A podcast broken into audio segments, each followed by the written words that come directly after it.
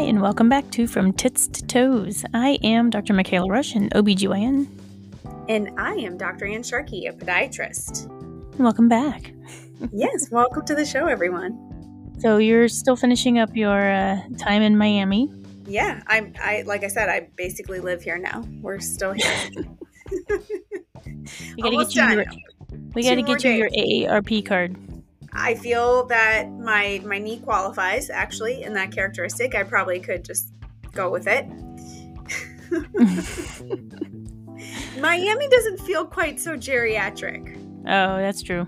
Yeah, we're right downtown, so it's a little hip and trendy. Actually, I'm very casually dressed compared to many individuals here. I'm like, wow, I need less clothing and more accessories, yes. Yeah. And... before the surgery, when we were at the VRBO pool, we're hanging out, and my sister was chatting with this other lady she met, and she said, "Oh, what are you here for?" And my sister said, "Oh, I'm watching my niece. My sister's having surgery." And she goes, "Oh, she must be getting like the breast and boob lift that everyone comes to Miami for." And I was like, "Oh, sadly, no." No. Just the knees. Just a knee thing. No boobs, no butt combo. But apparently that's the popular reason for people to come here. So. And Meredith has a new TV show favorite now? Yes, she does. So while I've been recovering, my sister has been monitoring her entertainment. And she introduced her to the show Schitt's Creek. So... yeah, we educated her on what a pun is and that she's not allowed to say her favorite TV show is Schitt's Creek at school. Yep. But my 7-year-old now has watched the entire Schitt's Creek season. The whole series. Like all the seasons? Whatever, 6 seasons of it. I've caught bits and pieces of it. I don't watch TV really, but Meredith thinks it's hilarious. And for those of you who are fans, she fashions herself Alexis. And I now catch her like picking at her hair and having all these New York mannerisms that the characters have. Oh no. Have you watched it? Oh, we've watched all the seasons. Yeah. Oh, okay. Well then, yeah. So Meredith, she loves all of it. I love it. I love that that's her favorite TV show now. Yeah. So, but we've been having a good time. I've got, obviously, I read a book, and I cleaned out 7,000 emails from my inbox. I don't even know how those accumulate, but they somehow get there. And, well, it's like spam, right? Like, you order something online, you get signed up on the email list. And so I not only deleted all these emails, but then I also unsubscribed from every random website I've ever subscribed to, so that I can hopefully stop having so many, because Gmail was like, we're going to cut you off on your email. There's no more storage. I was like, well, what happens then? Do you just like, I don't know what happened. So I fixed that problem.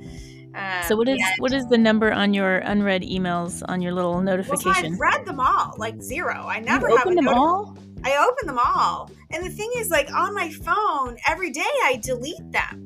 But I guess it never like deleted them from the actual Google app. And on my computer, which is an Apple, I use the Mail app. And so all my Gmails filter in to there, and I delete it there every day. But it doesn't actually delete it from Google, I guess. So I had to go into the actual Google and then delete.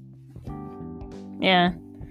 So I learned a lesson. I'll still be working through it for a long time. But that's... Well, I was thinking the other day that, like just ordering something on Amazon, you get the notification that it's ordered, the notification that it's shipped, the notification that it's on its way, the notification that it's arrived. And so every little thing you order, you end up getting a million emails. So I was thinking, I wonder how many Amazon emails I have in there, because I usually don't open those. Do you type Amazon into the search and look? Oh yeah, there's, I mean, thousands. So yeah. I don't know. It's just... it's so cumbersome to go through and take everything out. So, and then every picture I take on my phone like backs up to Google Photos, so then that eats into my Google storage. Yep. But I'm not going to go through. You know how many dumb pictures I take every day? I'm not going through that. Yeah, so no, it's too much. I just paid $1.99 for 100 gigabytes of storage. I figured that was more worth my time than deleting photos. I'm like, you know what, Google, I'll give you $1.99 a month. Stop bothering. I know. I get those fandom just reminders of like, here's Apple's charge for another gigabyte or whatever I got. Sure, sign me up. Yep. Put it in the cloud.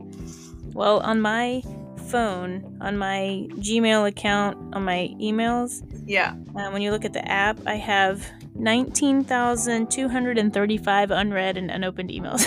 I can't do that. That gives me anxiety. I cannot have no red dots on my phone. Like, they all have to go away. I don't know. I can't. And if it's like an app that I don't care about, I'll like go into the settings and turn the notifications off. Yeah. It totally doesn't bother me at all. Like, I know. Oh, okay.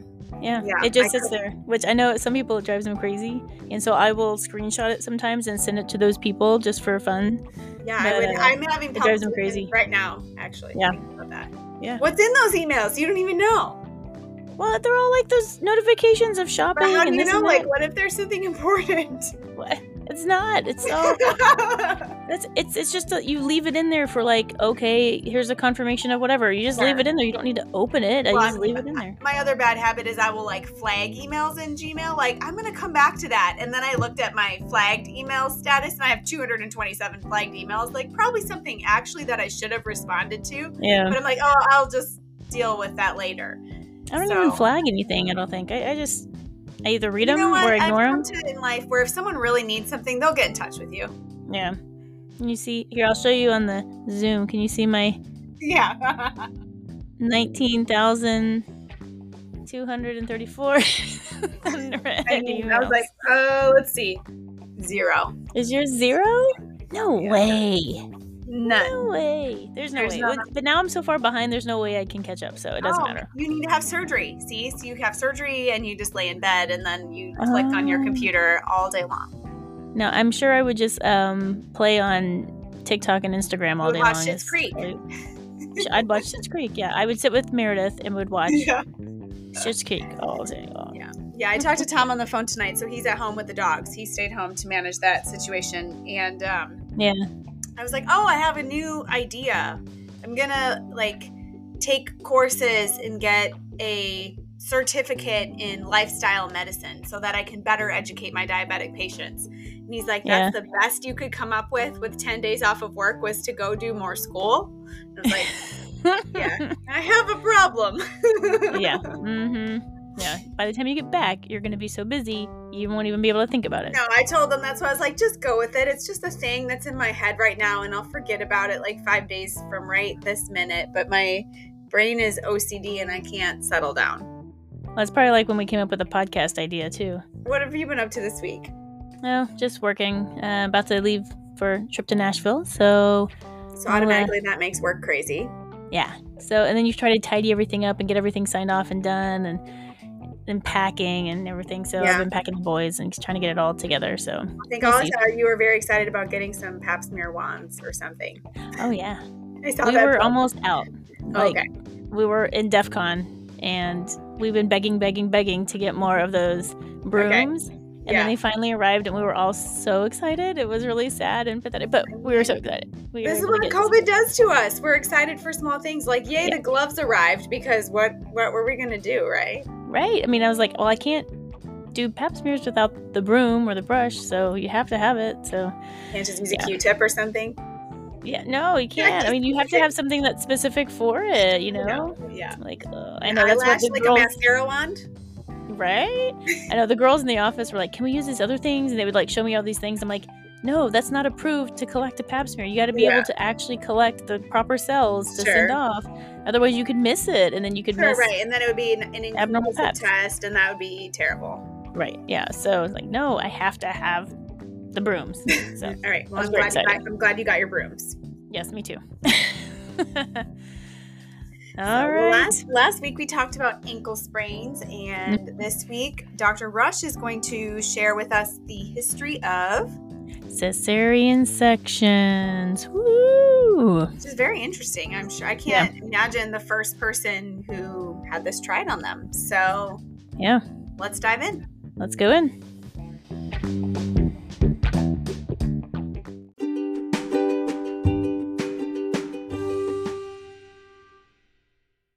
All right. Okay, so this is going to be the history of C-sections or cesarean sections. I got most of this information online from the NIH, actually.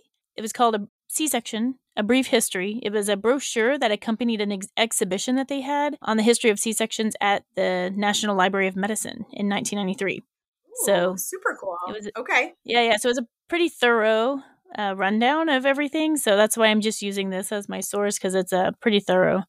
So yeah. So I figured I would start with just what is a C-section definition. So a C-section or cesarean is a delivery of a baby through an incision made in the mother's abdomen and the uterus. Now, reasons for this can vary, but today reasons are failure to progress, like failure to dilate, or if you're complete and you're pushing and baby doesn't fit through, failure to descend, things like that. Non-reassuring fetal status, so if the baby's heart rate's down or baby's not tolerating labor. If you have multiples, so they can all be in different positions, so multiples is a reason to be able to do it. If there's a problem with the placenta, whether you have a placenta previa, okay, or an accreta, increta, percreta, whatever. Problems with the placenta may indicate one. If you have an excessively large baby, which is like usually 10 pounds or more or something like that, we can recommend one. Malpresentation, so breech or transverse, those types of things, we would recommend a C-section as well. And other certain infections like herpes simplex virus or HIV, some of those we do it for. And then also other indications like eclampsia, which is seizures, okay, from high blood pressure, preeclampsia with an unfavorable cervix, like severe preeclampsia or certain types of preeclampsia where you've got to hurry and deliver the baby, like HELP syndrome, things like that. So there are indications to deliver a baby, which are different than what they used to be back in the day. All right. So going way, way, way back, the question is, when did it all start? When was the first one? Well, that's a bit hard to tell. It's been a part of culture in ancient times for a while, both Western and non-Western cultures. So there's Greek mythology, kind of a theory where Apollo removed Asclepius. I don't know. I'm going to butcher every name. You know, I don't do Latin. Sure. So, and then from the mother's abdomen was a theory or like a Greek myth. There's numerous references to a cesarean section in ancient Hindu, Egyptian, Grecian, Roman, and other European folklore. There's also ancient Chinese etchings that depict the procedure on an apparently living woman. That's fascinating. Now, yeah, so what we have to understand way, way, way back, this procedure was really only done to remove the baby either from a dead or dying mother. Okay. So it was either used to try and save the baby from a dead or dying mother, or if the mother had already passed, sometimes they would do this to remove the baby, to bury the baby separately, okay, or also to baptize the baby. So they would need to remove the baby from the womb to be able to do that. So most of the time, way back then, it was done either in an emergent situation where mother was dying and they were trying to save the baby, or it was postmortem and they were just trying to... So both the mother and the baby had already passed and it was for burial, right, purposes. Okay. So there's also a story for origin-wise of the cesarean that's been kind of distorted over time, but there was this common belief that it was the surgical birth of Julius Caesar. However, I think they've kind of debunked that. It seems unlikely only because his mother, Aurelia, is reputed to have lived to hear her son's invasion of Britain. And so if that's the case, then she likely didn't have a cesarean section because it really wasn't done back then to help preserve the mother's life. Most of them didn't survive that type of surgery. At that time, you know, it was always done on women that were dead or dying, so, or postmortem. So now when it comes, right, to the... They didn't exactly have anesthesia. No. Yeah. And then we're going to talk about that too. That was part of the evolution as well. So this, it used to be called cesarean operation, and that changed later on to the word section. So back in 1598, there was a book on midwifery by Jacques Guillemot. I don't know. I'm just going to make up words. Okay. That actually introduced the term section. So thereafter, that's where they kind of started saying cesarean section instead of cesarean operation. What does the word cesarean even mean? Well, and that's part of like, where did it come from? What's the root of it? So okay, let me see. I do have something on it here. So there are some other origins, like there's Latin origins, including the verb cadere, C-A-E-D-A-R-E, meaning to cut, and the term sesones, which is applied to infants born by post-mortem operations. So they're thinking it's probably originating from those root words. Okay. But yeah, everyone always thinks it was Julius Caesar. And yeah. So I don't think that's perhaps true, which I actually thought like that was, you know, that was like stories passed down. It was like, oh yeah, Julius Caesar. All right. So one of the first written, maybe the first written, but this is kind of what we can track. Maybe one of the first written records we have of a mother and a baby surviving a cesarean section comes from Switzerland in the 1500s. Wow. There was basically a farmer who performed the operation on his wife. So farmers are probably better at it. They tend to know more anatomy and that sort of thing. So, yeah. Especially if they're birthing like other animals, if they're helping to birth other animals. So they tend to know a little bit more about anatomy. But yeah, so it's, let's see, the theory was these medical crisis situations because they've managed it. Yeah. So he's like, I'm going to save my wife and my baby.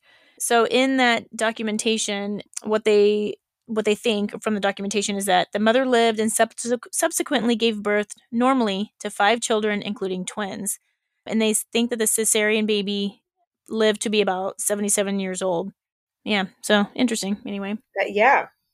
So very cool. Many of the earliest successful C-sections took place in remote rural areas, kind of like this guy, the farmer guy. And most of them were basically lacking in medical facilities and staff. Because of the more rural areas, there's not a lot of strong medical communities. And so the operations could be carried out without professional consultation, which meant that cesareans could be undertaken at an earlier stage of failing labor and basically not near death, right? So it's like an earlier chance to be able to save the mom and the baby, and the baby be less distressed as well. Under those circumstances, the chance of one or both surviving were a lot better. So if you can catch it earlier, before the baby's compromised or before mom's lost too much blood or whatever, you can actually potentially save the mom or the baby or both. These operations were typically performed on kitchen tables and beds. Without access to any hospital facilities, this was probably an advantage until the late 19th century. Surgery in hospitals were more infectious, right? So we didn't know about infections at that time. And so infections could be passed between patients by often unclean hands of the medical attendants. So they didn't know at the time about washing hands. And so it was actually safer to have it at home. It was actually safer to have it at home or out in rural areas where they didn't have access to the medical population or hospitals or large facilities. Let's see, by the 18th and early 19th century, anatomists and surgeons substantially extended their knowledge of the normal and pathology anatomy of the human body. So that helped, that education helped. By the later 1800s, there was a greater access to human cadavers. And so there was changes in medical education and medical school at the time. So it permitted medical students to learn anatomy through personal dissection. So that's when they started doing dissections and cadavers and be able to learn the full anatomy. So that also helped. Practical experience improved their understanding and better prepared them to undertake operations for later. And at that time, of course, this new type of medical education was still only available to men and not to women yet. So in Western society, women for the most part were barred from carrying out any cesarean sections until the late 19th century. Because they were largely denied admission to medical schools. So they weren't able to be actually taught how to do them if they weren't in the school. The first recorded successful cesarean in the British Empire, however, was conducted by a woman sometime between 1815 and 1821, name of James Miranda Stewart Barry, performed the operation while masquerading as a man and serving as a physician to the British Army in South Africa. So, cool fact. Right, of course, yes. Right? Let's see. So, Barry, last name was Barry, applied Western surgical techniques, and then the 19th century travelers in Africa also reported instances of the indigenous people successfully carrying out the procedure with their own medical practices. In 1879, for example, there was a British traveler, last name Falcon, who witnessed a cesarean section performed by Ugandans. The healer used banana wine to semi-intoxicate the woman and to cleanse his hands and her abdomen prior to surgery. He also used a midline incision and applied some cautery to minimize the bleeding and the hemorrhaging. He massaged the uterus afterwards to make it contract down, but he did not suture it. The abdominal wound was pinned with iron needles and then dressed with a paste prepared from roots. The patient recovered well, and then Falcon concluded that this technique was well developed and had clearly been employed for a long time. And there were similar reports coming from Rwanda, where botanical preparations were also used to anesthetize the patient and promote wound healing. So interesting. Wow. I know. They were kind of like farther ahead than we all were at the time, probably. Which I think that's interesting. Very. It was only with the increased urbanization and the growth of hospitals that the operation began to be performed more routinely. So most rural births continued to be attended by midwives in the late 19th and early 20th centuries. But in the cities, obstetrics, which was more of a hospital-based specialty, kind of squeezed out the midwifery. So midwives tended to help the ones that stayed at home. And then you had the OBs that kind of took over the hospital and the more the medical facilities. In urban centers, large numbers of uprooted working-class women gave birth in hospitals because they could not rely on the support of family and friends as they could in the countryside. So because they were in the urban areas, they didn't have the countryside like the family and that support, so they kind of all had to deliver in hospitals. It was in these hospitals where the doctors treated many patients with similar condition, and then that the new OB and surgical skills began to be more developed. So as a serious abdominal operation, the development of the C-section both sustained and reflected changes within general surgery as well. So they're all operations, so it all kind of develops at the same time. In the early 1800s, when surgery still relied on age-old techniques, its practitioners were dreaded and viewed by the public as little better than barbers, butchers, and teeth pullers. So nobody had respect for any of them. No. Although many surgeons possessed the anatomical knowledge and the courage to perform serious procedures, they had been limited by the patient's pain and the problems of infection. So well into the 1800s, surgeries continued to be more barbarous and reckless and crazy. Can you imagine doing surgery on someone who's largely conscious and like writhing in agony? Right, no. Exactly. Well, and that's what they said. They said, so the best surgeons were the ones that were known for the speed at which they could amputate a limb or suture a wound because they're not asleep. If you don't have anesthesia, you got to hurry and get it done, right? Yeah. So yikes. Oh my gosh. So those are the good ones, the ones that were super, super fast. So then during the 19th century, however, that surgery was transforming technically and professionally. There is a new era in surgical practice. And then in Massachusetts, in 1846, at Massachusetts General Hospital, the dentist William T.J. Morton used diethyl ether while removing a facial tumor. So this application of anesthesia started rapidly spreading and went over to Europe as well. And then at that time, the head of the Church of England, Queen Victoria, had chloroform administered for the births of her two children. Subsequently, anesthesia and childbirth became more popular among the wealthy, and then impractical in cases of cesarean section. So that's when it started to become more and more popular, because originally the church kind of said no. So initially there was opposition by the church. And so there was this kind of a debate until the Queen of England actually used it. And then it was like, oh, okay, well now it's fine. So then everyone could use it. If the Queen can do it, then. Well, if the Queen can do it, we can do it. Exactly. Well, she was the head of the church, right? So... Right. She's the head. So whatever she says goes, right? Yeah. So dangerous as it was, the cesarean section may have seemed preferable in some instances when the fetus was trapped high in the pelvis, where pelvic distortion or contraction existed, and it's difficult to use forceps. So they started to realize, like, hey, the baby's stuck up there and can't come out, and we can't get it out with forceps, or we're going to, basically cause a lot of damage by using forceps. So... sometimes the cesarean section was the only out that they had. Sure. So that's when they started using it a little bit more often. So while doctors and patients were encouraged by anesthesia to resort to a cesarean section rather than trying to remove the baby vaginally, the mortality rates for the operation remained high because of infections. There's a large percentage of postoperative deaths because of infection. So prior to the establishment of the whole germ theory of disease and the birth of modern bacteriology, and that was at the second half of the 19th century, surgeons wore their street clothes to operate in, and they just washed their hands infrequently, passed germs from one patient to another. So in the mid-1860s, the British surgeon, Joseph Lister, introduced an antiseptic method using carbolic acid, and many operators adopted part of that antisepsis technique. So that's when we kind of get into the whole washing hands, asepsis, that sort of thing. So unfortunately, surgical techniques of that day also contributed to appalling high maternal morbidity rates because they didn't know what they were doing yet. So it's one of those things that just develops over time. You get better and better. So surgeons were afraid to suture the uterine incision closed because they thought internal stitches, which could not be removed, would be a setup for an infection. And so, and caused maybe a rupture of the uterus later on in subsequent pregnancies. So they thought that just leaving the muscles of the uterus open, that it would contract down on itself and close itself in, and then heal itself. But that's not how it works. And so most of those people would die of blood loss or infection. Sure. So until the techniques were evolved, it's kind of hit or miss, like, well, are they going to survive or not? Yeah. But if you don't close the wound, it just keeps bleeding. So some things you can kind of leave open and it heals naturally, but yeah, not the uterus. You got to kind of close the uterus.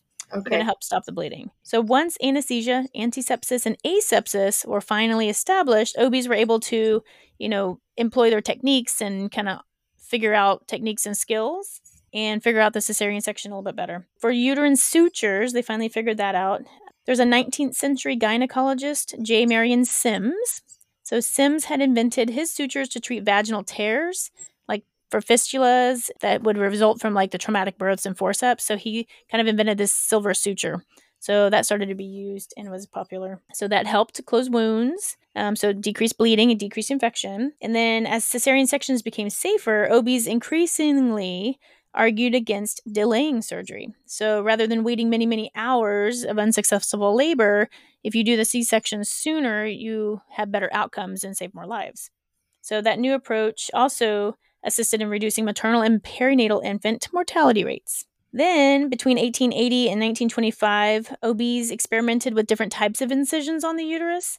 So there's the vertical incision, through the main muscle, all the way through, up and down. And then there's the low transverse incision, which is in the non-contracting portion of the uterus on the lower end, on that lower part. So they started practicing and experimenting with those types of incisions. So basically, it's been refined where that lower transverse uterine incision was thought to be more ideal, and it has a lower risk of rupture later for the subsequent pregnancy after that. So was there a period of time where if someone had a vertical incision and they had one C-section, was it recommended they not have additional pregnancies? Well, in this day and age, with a vertical C-section scar, an up and down incision in the muscle of the uterus, you can get pregnant again. It's just not recommended to try a vaginal birth after a C-section. It's just recommended to have a repeat C-section. And why would someone right now have a vertical incision, significant emergency, or, why would you choose that? Or is that not even happen anymore? Yeah, no, it does happen occasionally. It's rare. Sometimes it's the gestational age. If you're not far enough along, sometimes that's the only way to get in. Okay. There are some instances where we would have to do an up and down vertical incision, but it's not common. This day and age, it's not common. Yeah. So now we're getting to antibiotics. So penicillin was discovered by Alexander Fleming in 1928. And after it was purified as a drug in 1940, it became generally available everywhere. And it dramatically reduced morbidity, mortality of mom and baby during C-sections. And so that actually helped push, antibiotics helped to decrease those infection rates, improved outcomes. Everybody was happy. And then as the rate of urbanization rapidly increased in Britain, throughout Europe, and the U.S., at the turn of the century, we needed an increased need for C-sections. Now, this was interesting. So because people were urbanized and less people were out in the country, they were exposed to little sunlight. So city children, or children that were born and raised in the city, experienced a sharply elevated rate of nutritional disease, rickets. So, and the way that this carries over is because in women who improper bone growth had resulted, they had malformed pelvises and then often prohibited or normal delivery. So it all kind of goes hand in hand. They started living in more in the cities, and then they didn't have as much sunlight, and then they had a malformed pelvis because they got rickets, and then they couldn't push a baby out, and it was crazy. Yeah. But then at this time, you have the urbanization, you have all the hospitals that are getting better at these techniques. And then we have the cesarean section. So now we're able to actually get the babies out safely, which helps. So by 1938, approximately half of U.S. births were taking place in hospitals. And by 1955, it had risen to almost 99%, which is crazy. So by 1955, almost everybody was delivering. It's crazy to think that in the 50s, that's just when it reached that number. Yeah. That's not that long ago. No, I know. It's crazy. Now, anyone who watches like Call the Midwife, I find so a lot of this kind of, you can kind of see a lot of these things in Call the Midwife, how they, you know, they were in the city and they would go around and help deliver the moms that were in the city, but trying to birth at home. And then at that point, they did have cesarean sections that you can kind of follow. If you follow that series, you can kind of follow it along where they get some anesthesia and they start offering it. They have the ability to do C-sections and they bring them into the hospital. So you can kind of see it evolve a little bit in that show, which I kind of like. So it's kind of cool. Wow. So around the same time period as the increased like mid-century, so in 1955, around that time, there were advances in anesthesia, which helped improve safety and experiences of a C-section. So then we introduced spinals and epidurals. So this was around that time. And it helps alleviate pain and, you know, during childbirth. Mm-hmm. And so you don't have to do the gas and expose babies. Sure. So that was nice. And it also allowed women to remain conscious during a C-section versus having to put them under in general anesthesia. So that was nice. And you get immediate bonding, all of that. So it's nice when they can stay awake. So in the U.S., almost 1/4 of babies are now delivered by C-section nowadays. So if you look back, comparing in 1970, the C-section rate was about 5%. By 1988, it had peaked at 24.7%. Yeah. And then in 1990, it had decreased slightly to like 23.5%. It's still about a quarter at this point. Okay. So this was all from that one at the beginning. I said it was from that exhibition that was like 1993 or something. So yeah, this was the data at that time. But okay, it's still about a quarter, like 25-ish%. Okay. But now, but at that time, it had dropped a little bit because that's when they started introducing vaginal birth after cesarean section, which is where you can attempt a delivery vaginally after you've had a C-section. So there was a big push for that. So that kind of helped drop the numbers a little bit. So other factors that contributed to the rapid rise in cesarean sections. This was interesting. There was technological advances. Some were cultural issues. Some were professional. Others were legal issues. So the growth in malpractice suits no doubt promoted surgical intervention, but there are lots of different influences. But there's a lot of theories that say that because of malpractice suits rising so rapidly that doctors were more likely to do C-sections than they were in the past, and that they think that's why the number rose a little bit, which, I mean, I don't think that's all necessarily 100% true, but which is interesting. It probably factors in a little bit. Complication risk following a surgery would be higher, so you would have a higher risk of having litigation following C-section, which would lead people to be more conservative on that. No, it's more of people were calling C-sections more often because they were trying to save the baby and not have an issue and be sued. Okay. So if the baby had lack of oxygen and you were like, if you could have gotten the baby out sooner, maybe the baby would have been fine. Or, if you waited too long, you could have gotten the baby out sooner. So because of litigation now, they did that. Okay. Right. So because of litigation, people are scared to, if the strip looks bad or if she's pushing and nothing's happening, like, better to do it now than have something bad happen or have a bad outcome with the baby and then get sued for it later, right? Yeah. So it probably factors in a little bit, but yeah, I found that interesting too. That is very interesting. Yeah. So also another technological advance that evolved was also ultrasound. And so there's another part of this article that was interesting, that once we had ultrasound and all these other technology advances, such as like nowadays we have NIPT testing, which is testing the minute amounts of fetal DNA in the bloodstream to test for genetic disorders. But you can also test for gender early. Ultrasound can look at gender early. So people were finding out genders early on and bonding with their babies early on, they're already naming them. And so there's a different approach when you... in a world where everybody, they know the name and they call it by the name and you're talking to it's a person, versus before nobody knew what they were having. They weren't as connected to the baby. And so it's this big, it's just a lot different now. And so everyone feels more connected. And there's a part of this article that was just interesting, but they termed it, there's changes in the emotional and financial investment both medical practitioners and expectant parents have in a fetus. So all of that has changed over time. So that kind of plays into the role of when to do a C-section. And then also with the invention of the heart monitors that we put on the belly to monitor the fetal heart rate, Before, we didn't have that. So now that we have it, we can watch the heart rate. So now that we can watch it more, we can see when it dips down more. We can see when baby's in distress. So we can call a C-section sooner if we know the baby's in distress, when before all they could do was listen to it and they could kind of guess and try to think if they could tell. Yeah. Otherwise it's hard to tell. You just kind of listen to it. You can hear it when it's obviously down and the baby's down, but it's, you can't see like decelerations that come back up, but you can definitely tell when the baby's like down, you know, when the baby should be in the 140s, but it's down in the 80s, then that's a problem. Okay. So nowadays, there's actually a more of a rise of vaginal birth after cesarean sections, or at least trying to labor and try vaginal birth after C-section, which is nice. So that's helping to decrease C-section rates overall. But there's a big push for trial of labors, or TOLACs, for a vaginal birth after cesarean.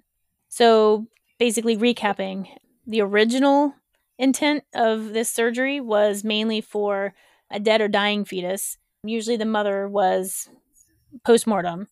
But in our society now, women may be afraid of the pain of childbirth, but they do not expect it to kill them like back then. So they're not as afraid of labor as back in the day. There was a high mortality rate. Like a lot of women didn't survive labor.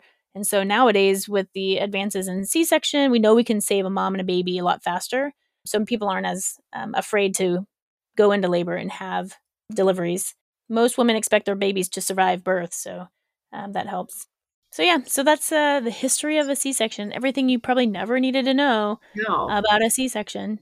It's fascinating, though, how far we've come in such a short period of time, really. Right. The biggest evolution has just been this past, like, 100 years. It's crazy. Yeah, that's wild. I think, like, when our grandparents were born, it was not a common thing. No, definitely not. Yeah. And it's definitely much more common now. But it's saving a lot more babies and a lot more moms. Right. So there's moms aren't afraid to go into labor because they're not afraid. They don't think they're going to die. And you know, there's not a high mortality rate. Like that you're going to give birth and pass away. It's just not, you know, it's not a thought that crosses your mind generally. So I know it was really survival of the fittest back then because I mean, if you didn't survive, you know, the baby may have lived, may not, but you didn't go on to procreate anymore. So there's this lineage of, okay, the ones that were able to survive childbirth had babies, and maybe those genetics and that pelvis then was passed down. And so you can still try to deliver. But yeah, it was interesting how it evolved over time and genetics. And like, it doesn't matter what your shape of your pelvis is anymore. We can still get the baby out of C-section if we have to. It's wild and crazy. Well, thank you for sharing that with us. Yeah. Yeah. So probably way more dates and stuffy dates and info than we ever needed to know. But I found it kind of fascinating anyway. We won't have a test. So it's just for. Oh, no, there's going to be a test. Oh, on Instagram. Okay. We'll make sticker polls. Oh, yeah. We can totally make a test. Like, who paid attention? Who wrote down the dates? Come on. Yeah. All right. Perfect.